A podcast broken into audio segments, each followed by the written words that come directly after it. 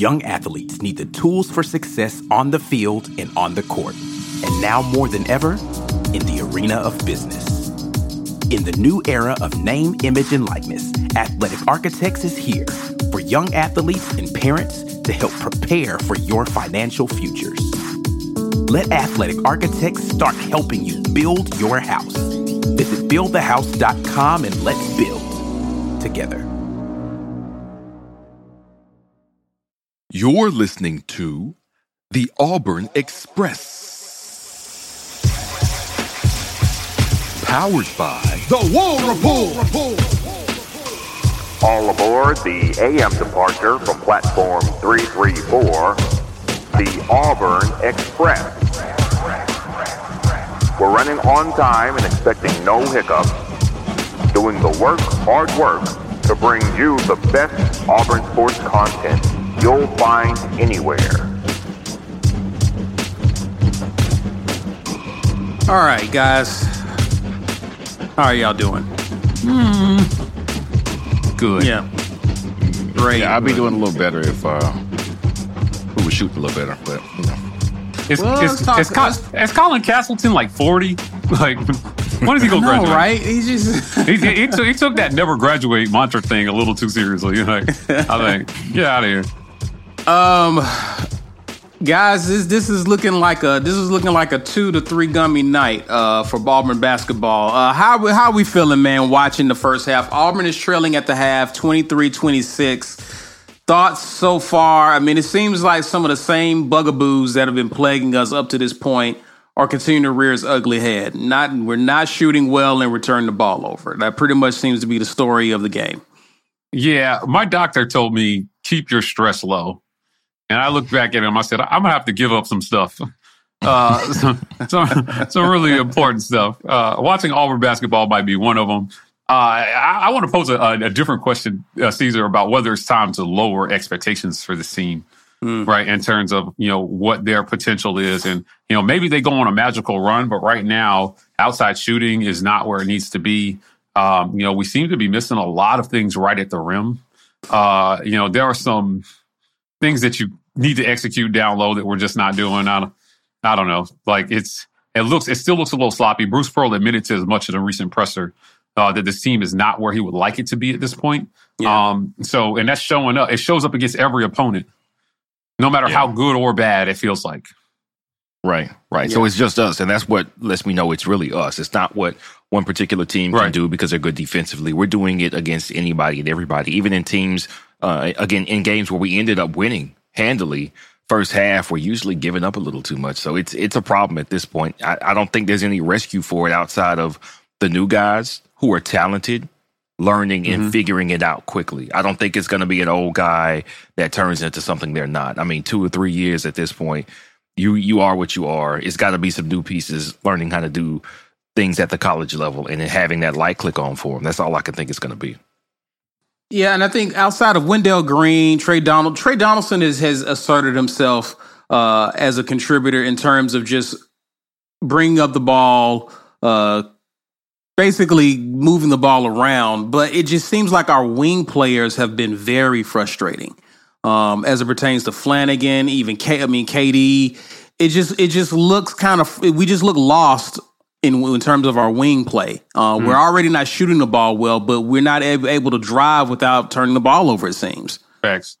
Yeah. Facts. So, yeah. Uh, again, is this this is a tournament team? I mean, I think we're a tournament team, but it's it's. I think Yeah. temper your expectations about uh, how far we go in the right. tournament. Right. But are you going to get past the second round? You Right. know, with this squad, you know, when you know guys, when te- other teams are playing their best basketball. Uh, I think it happened to us last year. They ran into an experienced Miami team uh, that just played better and more gelled as a unit than we did. Even though Auburn probably had the superior talent in that in that game. I mean, look at the guys that we had on the team that are doing it at the NBA level now, right now as we speak. Walker Yeah. Kessler is a wrecking ball right now at the NBA. J- Jabari Smith looks every bit of the third round pick that he was, and so and they couldn't get and they couldn't get past Miami. So it's it's just time to start adjusting expectations. I think for these guys, I still think they have a run in them, but you know this is where this is why you paid Bruce Pearl fifty million dollars, right? Right. You're, you're trying to figure out, like, you know, hey, what's the next step for this team? And can Bruce Pearl find that thing that's going to motivate them uh, to get to the next level? Uh, guys, let's talk about let, us let's, let's switch gears because people are really want to move uh, forward and talk about football. There's been mm-hmm. a lot of positive momentum with Auburn football over the past few weeks, and we're here to talk about Hugh Freeze's staff. He completed his staff, guys, and uh, let's take a look at everyone. We've kind of talked about guys as they've kind of trickled on in, but I wanted to take a a moment to actually kind of review and take a look at everyone who he's brought on up to this point. B Will, your thoughts on your thoughts on this staff as currently assembled. Uh, I got it categorized by offense. Of course, we know who the head coach is, but Philip Montgomery is the offensive coordinator, QB coach. Caddy is the running backs coach and, of course, so associate head coach. Uh, Marcus Davis, who was announced uh, yesterday or two days ago, actually, uh, is the wide receivers coach. Uh, ben Aigamaua. That's how I usually take a stab at that. He's coaching tight ends. Jake Thornton is the offensive line coach. Ron Roberts is the defensive coordinator. Jeremy Garrett, defensive line coach. Josh Aldrich, who was uh, announced not too long ago, was the linebacker is the linebackers coach. Zach is retained at DBs, and joining him back there is Wesley McGriff, who returns to Auburn. Uh, we do have some off the field uh, guys to make note of. Tanner Burns, who's not on the field, but was the special teams coordinator for Liberty uh, under Hugh Freeze and has been a special teams coordinator at a few other stops will be in that role off the field. Uh, Dominic Studzinski is your strength and conditioning coach. So, this is the inaugural staff. Of course, we had just been hearing rumors of all types of guys for different positions, but Hugh Freeze has finally settled on the on on his staff. Mike G, you and Ike talked about Marcus Davis. Uh, you gave your thoughts, but B Will, I want to hear from you. Your thoughts on the latest addition to Hugh Freeze's staff and Marcus Davis. Well, um, similar to conversations we've had before about coaches that we didn't know anything about or were not extremely high on, their reputation is not indicative of what their ability is. Um, and I say this very frequently, but when the coaching job was wide open, Auburn's head coaching job, and people started throwing names out there, everybody's wants somebody who's won something big or won a national championship or been on the staff or won a national championship. And I'm thinking, all right, well, that's not going to happen. So, um, what you're going to have is you're going to bring somebody in, you're going to examine what they have done, try to extrapolate it from where they're at forward to where we are, which is again, I've said this on a previous broadcast. I think Auburn sits traditionally top third of the SEC. So if we give them top third of the SEC money, resources, facilities, and all that stuff, does that, does that math from where they're at times our stuff equal national championship team? And I think there's always room for everybody to grow and improve. If you haven't done it before, why wouldn't you be able to keep improving? Every time you get another opportunity. Um, we, we talk about how much Hugh Freeze wanted this opportunity to get back in the SEC and that he could be a better coach. Mm-hmm. And to that extent, I feel like Marcus Davis at wide receiver was not a name that anybody saw coming. It was not a name that anybody really had on their board. We heard uh, Grant Heard at UCF. Um, we heard uh, potentially Cody Burns at one point. We heard quite a few names, and Marcus Davis feels like a comfortable hire. I have no idea if he's the best wide receiver coach that was available. And I feel like, feel like, based off nothing but the one year he was here, that Ike Hilliard um, would have been just as deserving an opportunity, not guaranteed a job, but deserving an opportunity, means meaning he interviews for it, as Marcus Davis. Now that doesn't mean I have anything against Marcus Davis. I know that he is an Auburn guy. Obviously, he was here um, for the two thir- 2013 season.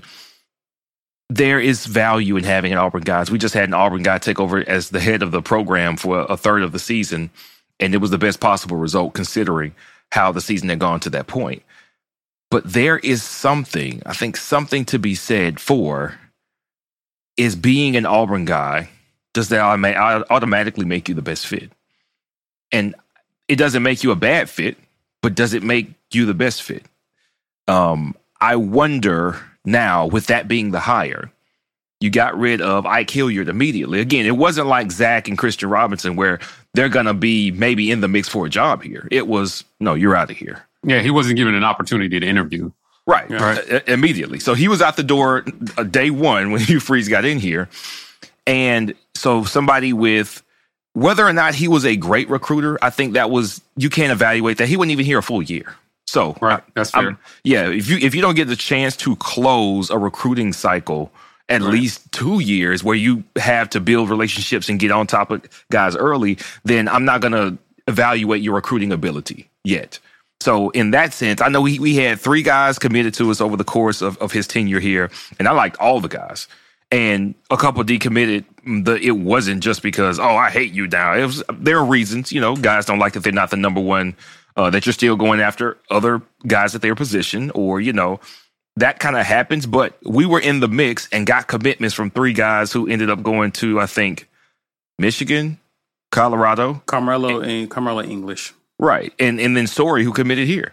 Listen, that was we don't know if they're going to be the best college uh, players ever, but I think that was the most impressive run of commitments at the wide receiver position that we've seen since some of the guys we were getting early when Dameyune Craig was here. Like that's right. the, that's the last time we had comparable commitments coming from the wide receiver position. So I think it's fair to say, man, Ike Hilliard had a lot of guys interested. He had a lot of guys interested, and the people who were here loved him. Right. And yeah. before Hugh Freeze was hired, I, started to make this case, and then Hugh Freeze got hired like really quick. People love Caddy here. And that was one of the reasons I was like, I don't know. You could do worse than a guy that everybody who is here wants to play for. That's not the worst thing in the world. So there is something to be said for Marcus Davis's youth, for his passion for the place where he will be coaching. Those things are important because you have to sell, man the younger you are, the closer you are to their age, most likely the better you are able to connect to those players. And Marcus Davis has that going for him as well. I don't know if he's the best guy for the job. I know he's not the most qualified guy for the job, but that doesn't mean he can't be great at it. So TBD. I, like if you were to say, "Hey, grade it," I don't know. I have no idea if Marcus Davis right. is a great wide receiver coach or not. It's limited by what the system was running was where you were at, what type of recruits you had, what what type of access did you have to recruits. You were at Georgia uh, Georgia Southern. Georgia Southern. Yeah, I, I don't know what Clay Helton. He was at he was, was at Miami. I mean, I meant, but Hawaii the year prior. Right. See, I mean, Hawaii's not the hotbed. What were you going to show at Hawaii?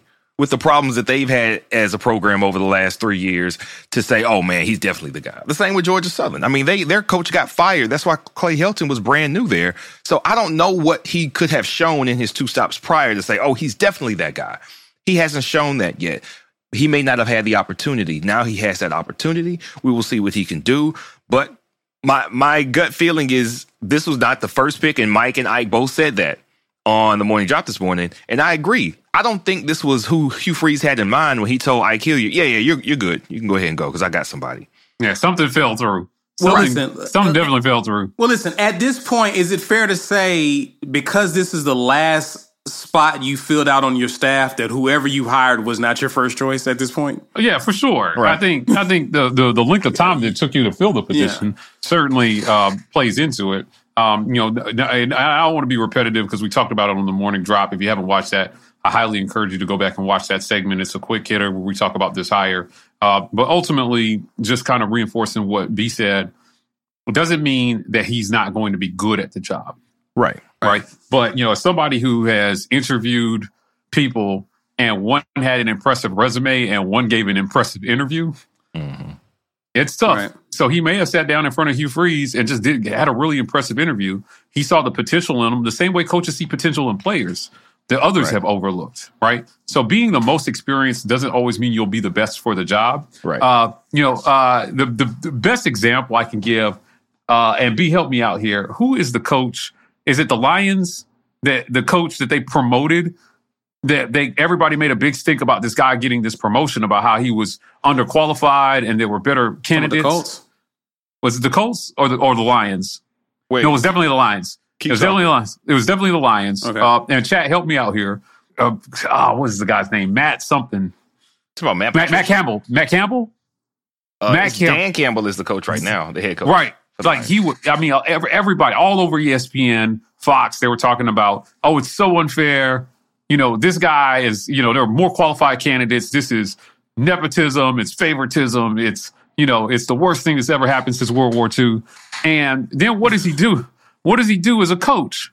He goes on an epic run, Dan Campbell. He goes on an epic run with the Lions and has them in playoff contention after they started like one and six or something. And he had a rough year last year. I don't know if that's the, I don't know if that's the guy Dan Campbell. He he has done a great job with them because they were really bad last year. He was the head coach last year, Right. and they were Yeah. really bad. Right. But, but the yeah. point is, everybody poo pooed the hire, right? The promotion. And then this guy comes in and does an amazing job, brings his team back. Like they're exciting to watch. And you're thinking to myself, I'm like, all right, I, all his detractors suddenly went silent. All the people, all the people who were protesting this promotion went silent. I haven't heard anything from them since. So I don't think it's fair to write off a guy just because he may not be the most experienced. And, you know, as management, that is part of the job. It's making sure you get the right guy. And, and that doesn't always mean making the obvious choice. Sometimes the right guy is inexperienced, but he's the right guy for you. So if Marcus Davis is the right guy for Auburn, that's Hugh Freeze's. That's why we're paying him $6 million a year right. To figure that out. Yeah. Right. So I don't, I, but, and that's not me saying I think Marcus Davis is a slam dunk hire. right. I like Well- Ike Hilliard. Well, you know, if you're if you're Dave Bartoo service and a few anal- analytic analytical, I think it's Matrix Analytical, they're saying it's a, it's a slam dunk. Uh, I think they were saying he rated as like a five. I didn't even know this was a thing, guys. Uh, that coaches are being rated as like five star, like diamond in the rough. Like I, They're I- I rating feel- coaches now. That's crazy. I thought like I'm like okay, I get it. He may be an up and comer. Y'all throwing a lot of sauce on this, but uh, I, I I I am excited to see what this kid can do for sure. Uh, he's the youngest guy on the staff, so obviously uh, he has a high ceiling, and I'm, I'm curious to see. Again, he, Hugh Freeze had him on the offensive side. Right, that's something to, Right. to keep in mind. And Yeah. so this guy has done a great job at finding talent and finding guys who have high ceilings uh, as a coach as coaches. Let's talk about this staff again as as we show it here. One of the things that stands out to me, guys, outside of a Wesley McGriff, um, I can't speak for the other assistants, but the guys who are the most experienced, the more the more seasoned, are the guys who are going to be calling plays on Saturday. Yeah. Uh, that says a lot about Freeze's mentality as it pertains to uh, mixing up uh, senior staffers, a lot of experienced guys with new up and comers. And I think I think it says a lot about who he wants on the road recruiting for Auburn, as opposed to when it comes to X's and O's, he wants people who's been about that life for years, right? But your thoughts on how Hugh Freeze went about mixing up this staff? Uh, you know what? Listen, we said on the morning drop again. I think to me, recruiting is a young man's game. And you got some old heads who are doing it at a high level, but you know, Yeah. all the hours on the road, the plane flights, you know, uh, uh, the sleeping in hotels and, you know, the three hour, four hour drives to see a kid play for an hour. It's a young man's game. It's a young man's game, 100%. And at the end of the day, um, hiring guys like Marcus Davis and having guys like Cadillac who have the vigor and the energy to get out on the road and do the job uh, is important, right? Mix that in with some experienced staff who can close, right? You know, you send these guys out to uh, evaluate and identify, and then you send in your closers, your old heads, the guys who are going to be the leaders, you know, on the staff. Uh, and I think it's a good mix. I think it was a smart way of going about putting about this staff.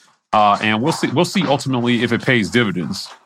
So we'll see how it works out. B. Yeah, I'm, I don't mind the, that dynamic that they have going, which is the guys who are over the the offensive coordinator. He is an older, seasoned offensive coordinator, X's and O's guy, quarterback guy. He's going to be teaching fundamentals and teaching skills, and that's what you want. Uh, the same thing with the defense defensive coordinator. He is a run stopper guy. He is traditionally uh, keyed on linebackers.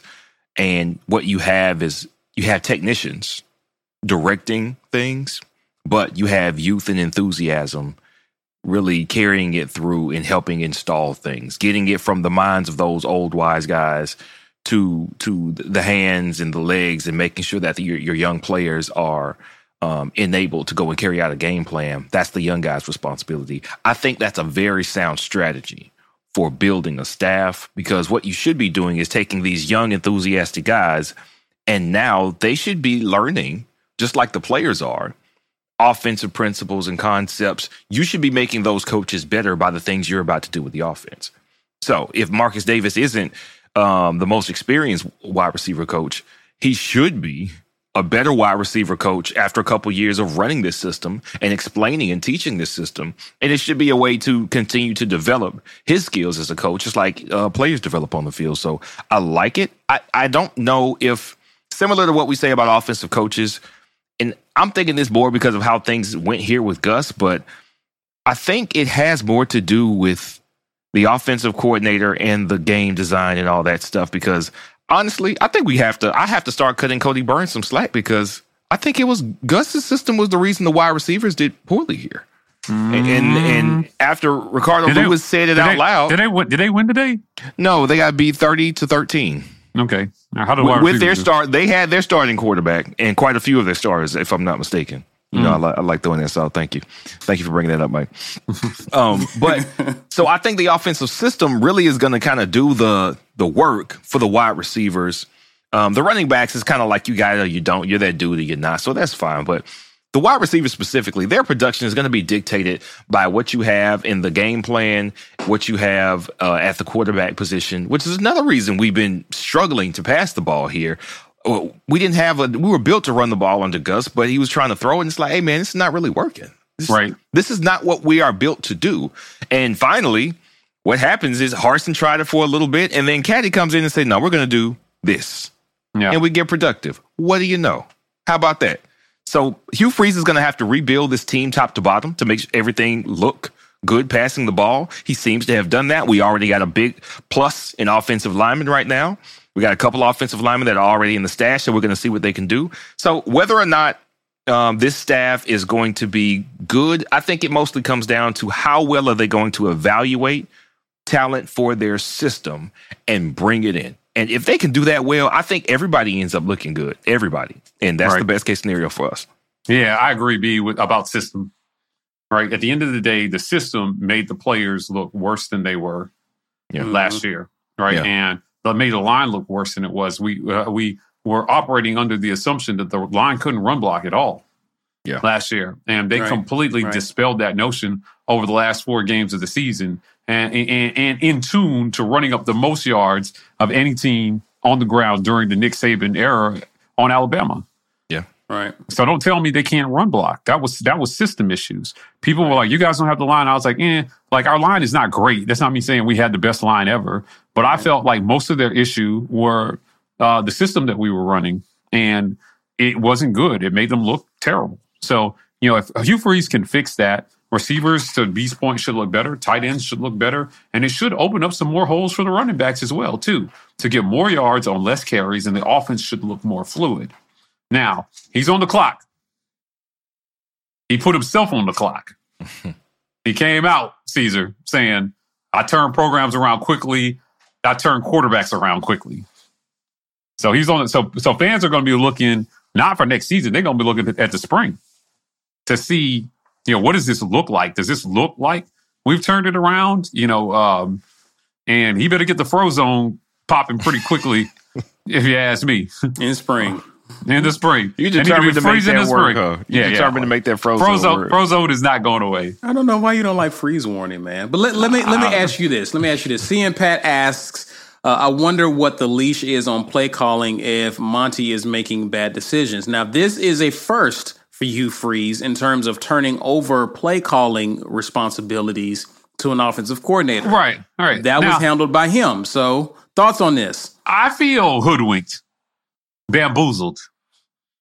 I feel I feel misled. Okay. Why's that?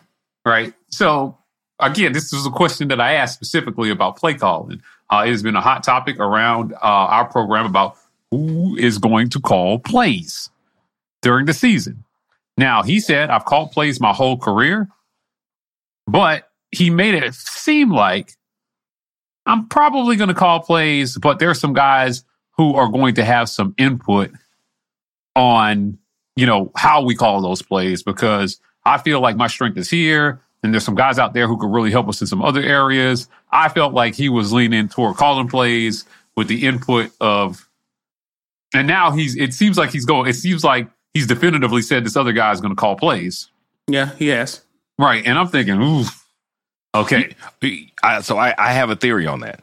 Okay. Okay, hear. so I think um, former North Carolina offensive coordinator, the current Wisconsin offensive coordinator, Phil Longo, right? Mm-hmm. Um, Ike uh, theorized based on what that remark that Hugh said, which is which was there are some guys out there who that maybe we could help them. I can help them with their red zone, and they could help us help Right. me with everything else. That was the best offense in the nation that had a, subpar red zone performance was Okay. North Carolina's. He already knew Phil Longo. He had worked with Phil Longo before. I bet he had in his mind, Uh-huh. Phil Longo's my guy. I'm going to go get him. And he already knew that with where he is in his career, Phil Longo, that is, he was going to call the plays as Phil Longo helped design the offense. He, I think he had hired him in his head and knew that he would call the plays if Phil, that Hugh Freeze would call the plays if Phil Longo was the OC. But it hmm. didn't work out like that. So now you got a different guy, somebody who's more experienced, who's more seasoned, who's a better quarterback coach. And now you can give him a little more than you could give a Phil Longo. I think that changed. I don't think we got first Hughes first choice at OC or DC or wide receiver coach. I don't know about the other guys. The other guys came with him from Liberty, so it makes me think, okay, that's that's who you want. Your tight end coach, your linebacker coach, and so on and so forth. But I think there were some concessions made, and that's what caused the change up from no, I'm going to call plays to no, he's he's going to call plays. So do you, do you think that this new guy said, "Hey, I, I'm call I, I need to call plays"? Do you think that was a stipulation uh, don't about the know. new OC? I, I don't know much say- about Phil Montgomery, so I don't know.